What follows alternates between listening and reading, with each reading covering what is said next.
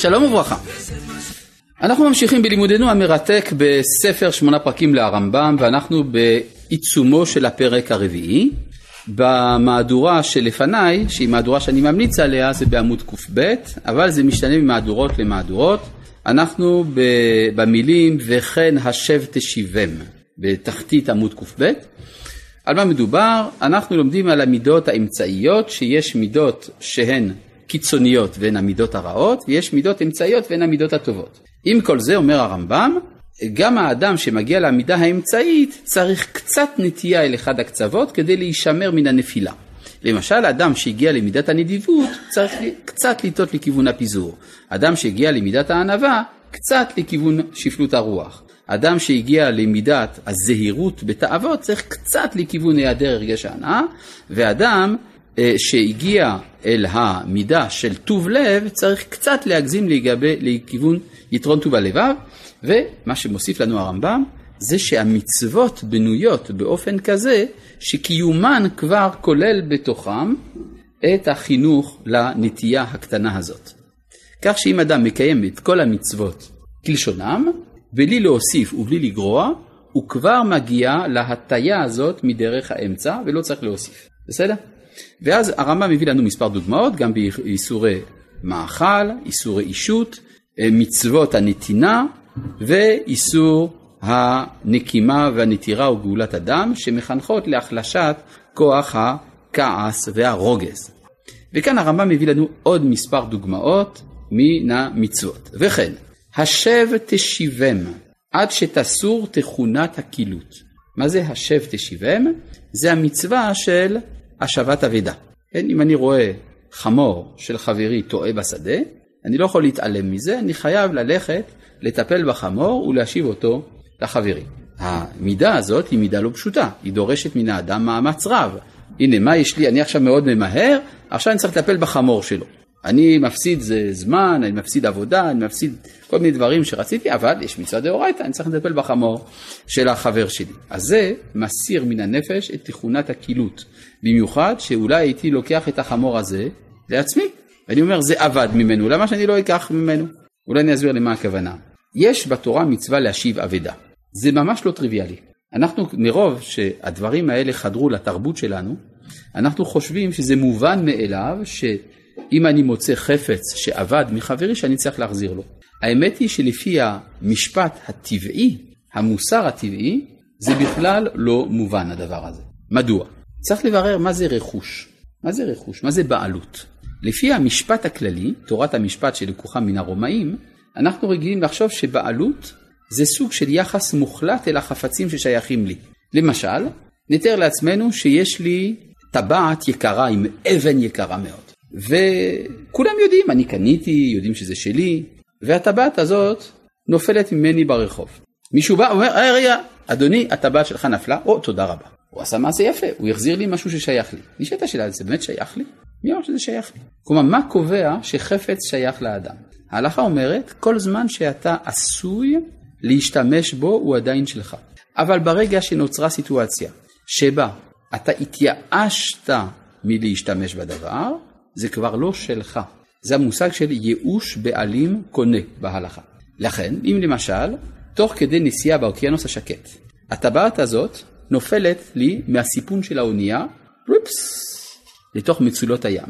אז אני אומר, אוי ואבוי, לעולם זה לא יחזור אליי. בא מישהו עם ציוד של צוללנים, יורד לתוך הים, מוצא את זה, מעלה את זה, ואומר, איזה יופי, יש לי טבעת משלי.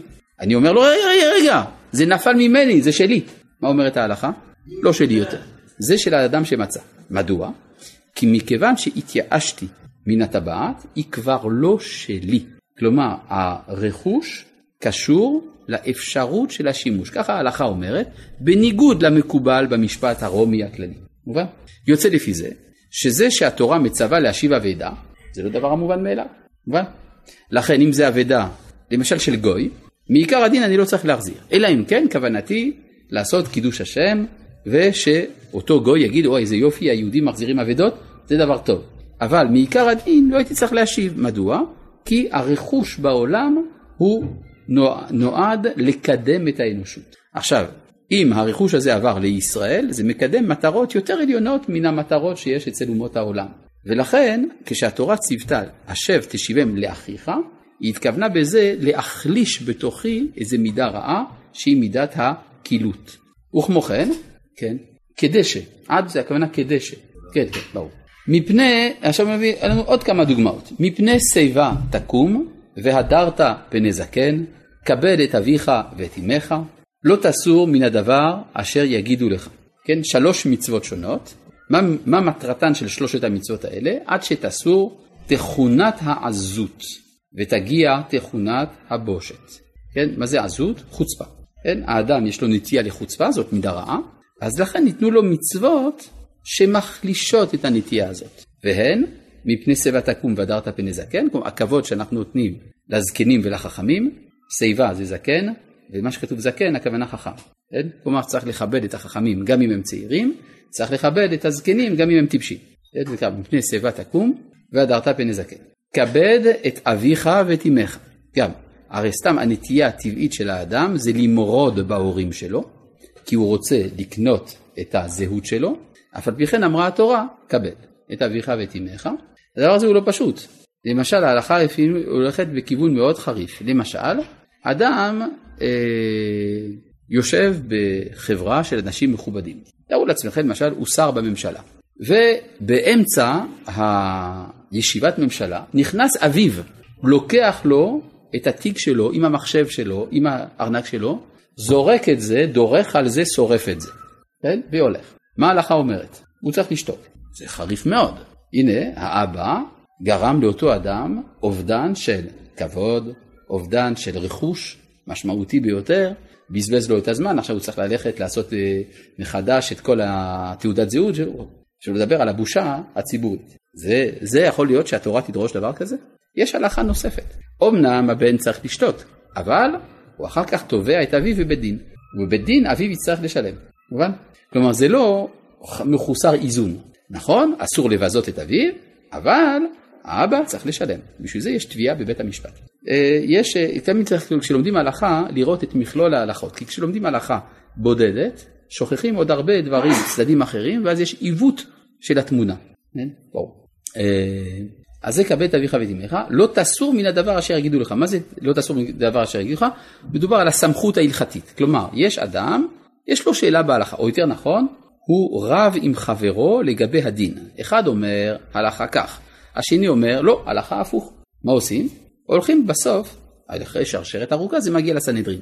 כן, נתאר לעצמנו, נגיד שהשאלה לא הצליחה להיפתר בבית דין לוקאלי, אז הולכים לבית הדין בסנהדרין, היושבת בבית, בבית המקדש, ליד המזבח, נעשה דיון, בסופו של דבר הסנהדרין מכריע הלכה כך ולא כך. ויש לנו דין, לא תסור מן הדבר אשר יגידו לך.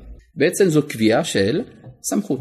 עכשיו, קבלת סמכות זה דבר שנותן לי בושת פנים. כלומר, זה בא לעצור אצלי את החוצפה. נגיד, אה, אז מה אם הוא אמר? נכון, מה הוא אמר? אבל הוא בעל הסמכות.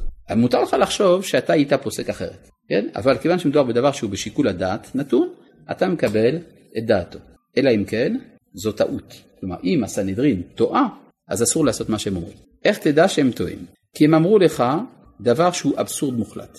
אם הם אמרו לך דבר שהוא אבסורד מוחלט, או הם הסתמכו על מקור שאתה יודע שהגיע אליהם בטעות והמקור אומר הפוך, אז אסור לך לעשות מה שהם אומרים, בסדר?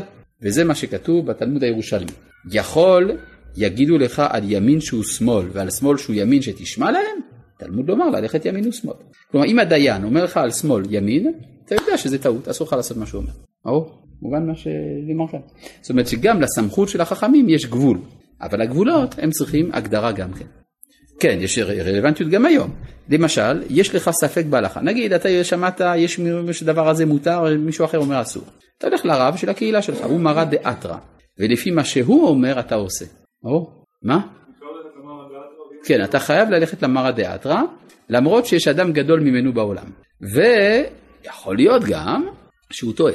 אם הוא טועה, אז אסור לך לעשות אומר. אבל, אתה צריך הוכחה שהוא טועה. זה שרב אחר חושב אחרת ממנו, זה לא הוכחה שהוא טועה. בסדר? עכשיו, דבריי היפים האלה, שבעצם ציטוט של הירושלמי, נכון? שאסור לעשות מה שהרב אומר, כשהוא אומר על ימין שהוא שמאל ועל שמאל שהוא ימין, עומדים בסתירה לדרשה אחרת מפורסמת, שהתפלאתי שהציבור כאן, הקדוש, לא הביא. הדרשה מהספרי, שאומרת, אפילו מראים לך על ימין שהוא שמאל ועל שמאל שהוא ימין, תשמע לכל דבריהם. שנאמר, הימין הוא שמאל. אז מה עושים? טוב, זו מחלוקת בין הספרי לבין המשנה. הלכה כמשנה נגד הספרי. פשוט מאוד. אבל מה תגידו, אבל רש"י והרמב"ן הביאו את זה, את הדרשה של הספרי. אבל רש"י והרמב"ן לא באו להגיד את זה בפסק הלכה, אלא באים לך להגיד לך את רוח הכתוב. ואם נעמיק יותר, אנחנו נבין שיש, שאפשר ליישב בין הספרי לבין המשנה. כשהספרי אמר, אפילו על ימין שהוא שמאל ושמאל שהוא ימין, מדובר בדבר התלוי בסברה. יש סברה כזאת, יש סברה הפוכה, מה שנקרא שיקול הדעת. בשיקול הדעת, לפעמים מה שנראה לך נראה הפוך לשני. בזה יש סמכות לסנהדרין. מה שהמשנה אמרה שלא לשמוע להם, זה כשיש לך הוכחה שהם לא צודקים. נכון? בדבר שהוא נגיד דבר משנה. דבר, דבר משנה, אז בזה אתה לא שומע לחכם. בסדר? בבקשה. במסכת הוריות, פרק א'. כן, הבאתי כאן דברי הירושלמי כדי שמפרש את המשנה. המשנה עצמה אומרת משהו אחר. אומרת, אם הורו בית דין והלך ועשה על פיהם וידע שהם טועים, צריך להביא קורבן. שואלת הגמרא, אבל מי יכול לדעת שהסנהדרין טועים? סתם אדם יכול לדעת שהם טועים? הרי כל דבר שהרבנים אומרים, מישהו אומר הם טועים. איך אפשר לדעת שהם טועים? אומרת הגמרא, מדובר בתלמיד הראוי להורות כבן עזאי. כלומר, מדובר אדם, תלמיד חכם, כלי כלי.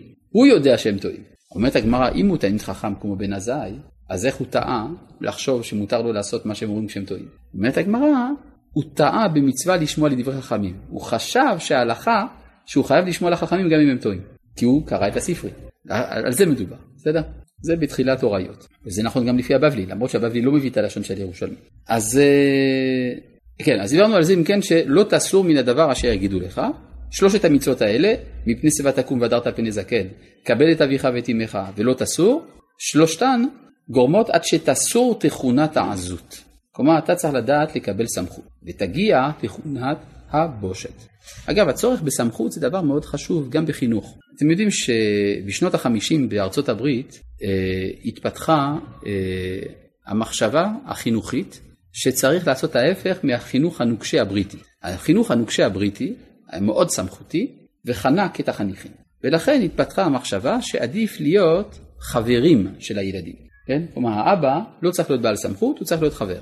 יש רק בעיה אחת, לבן שלי יש כבר 15 חברים.